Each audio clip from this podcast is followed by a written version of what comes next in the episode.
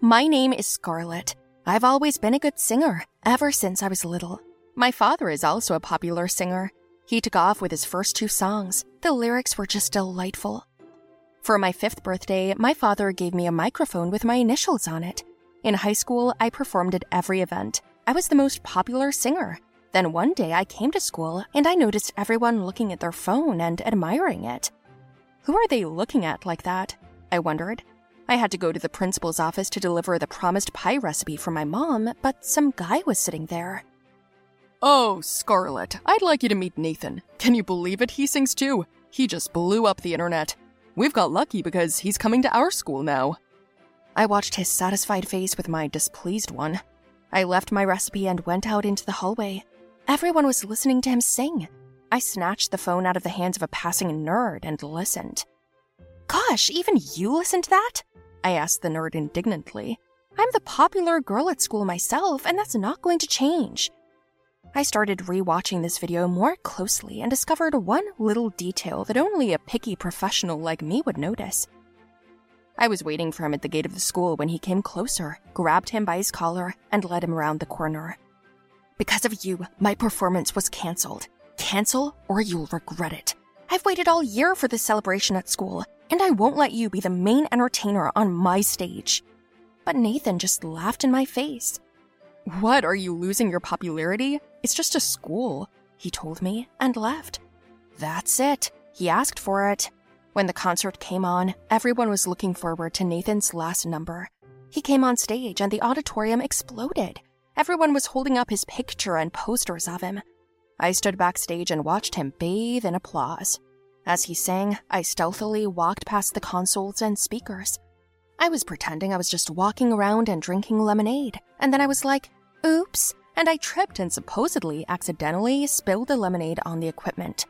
One of the speakers malfunctioned, and everyone heard Nathan yelling and singing in his already real nasty voice. He didn't realize it right away, yelling like a lunatic. I laughed, and the audience sat in shock. The director fainted. Well, you know, after that, I was popular again. Nathan kept coming to my school, but he looked like a gray mouse, quieter than everyone else. I even felt a little sorry for him, so I went over and asked him how he was. But all I heard in response was rebuke that I had done it on purpose. But you were faking. You lie to everybody and sing with a phonogram, I said. Nathan said nothing. He walked away, and I noticed that he had dropped his wallet. I found his address there, so I decided to give it back to him tonight. That night, the door was opened by Nathan. He obviously wasn't expecting to see me, and I heard his mother screaming that he was talentless and that he was a bad son. Nathan took his wallet and slammed the door in my face. I felt even more sorry for him then. His mother is scolding him because he failed at the concert? I thought, and I felt sorry for him. And then I had an idea. I met Nathan again outside the school and offered to help, to tell him that he had potential and that I could help him realize it. He was delighted and thanked me for his wallet, too. We met in the studio that my father bought for me. I started working with him and he learned quickly. Within a couple of weeks, he was singing amazingly. Nathan looked happy, and so did I. He even got prettier. Now my heart raced every time I watched him sing. I have an idea. What is it?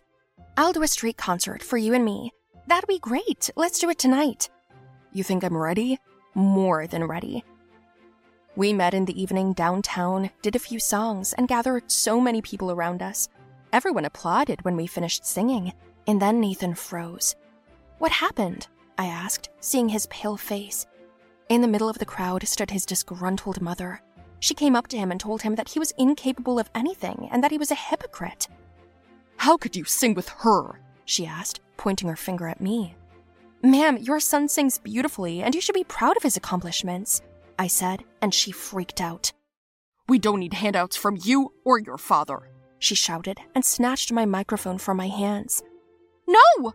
That's all I had time to say before she threw it on the ground. It shattered in a second. She took Nathan away, and I sat down and cried, for it was my favorite microphone. The next day, Nathan came to my studio with an apology and a new one. I'm sorry. My mom, she's sorry too. My mom always wanted to sing, but her dream didn't come true. She got sick because of. Well, never mind.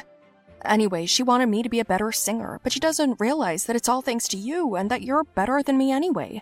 You're amazing, and I'll never. He didn't finish because I kissed him. Nathan's mom called, and he left. In the evening, I went online and saw something unbelievable. I immediately rushed to his house to tell him about it. I rang and rang the doorbell, and then his mom opened the door. The smile immediately fell off my face. What do you want? Hello, Mrs. Rawling. Is Nathan home? No, and he won't be. He doesn't live here anymore. H- how? Where is he? Far away, at my brother's farm. You don't have to come here anymore. But, Mrs. Rawling, you can't do that to him. She tried to close the door, but I put my foot up. Don't you think you're being too hard on him?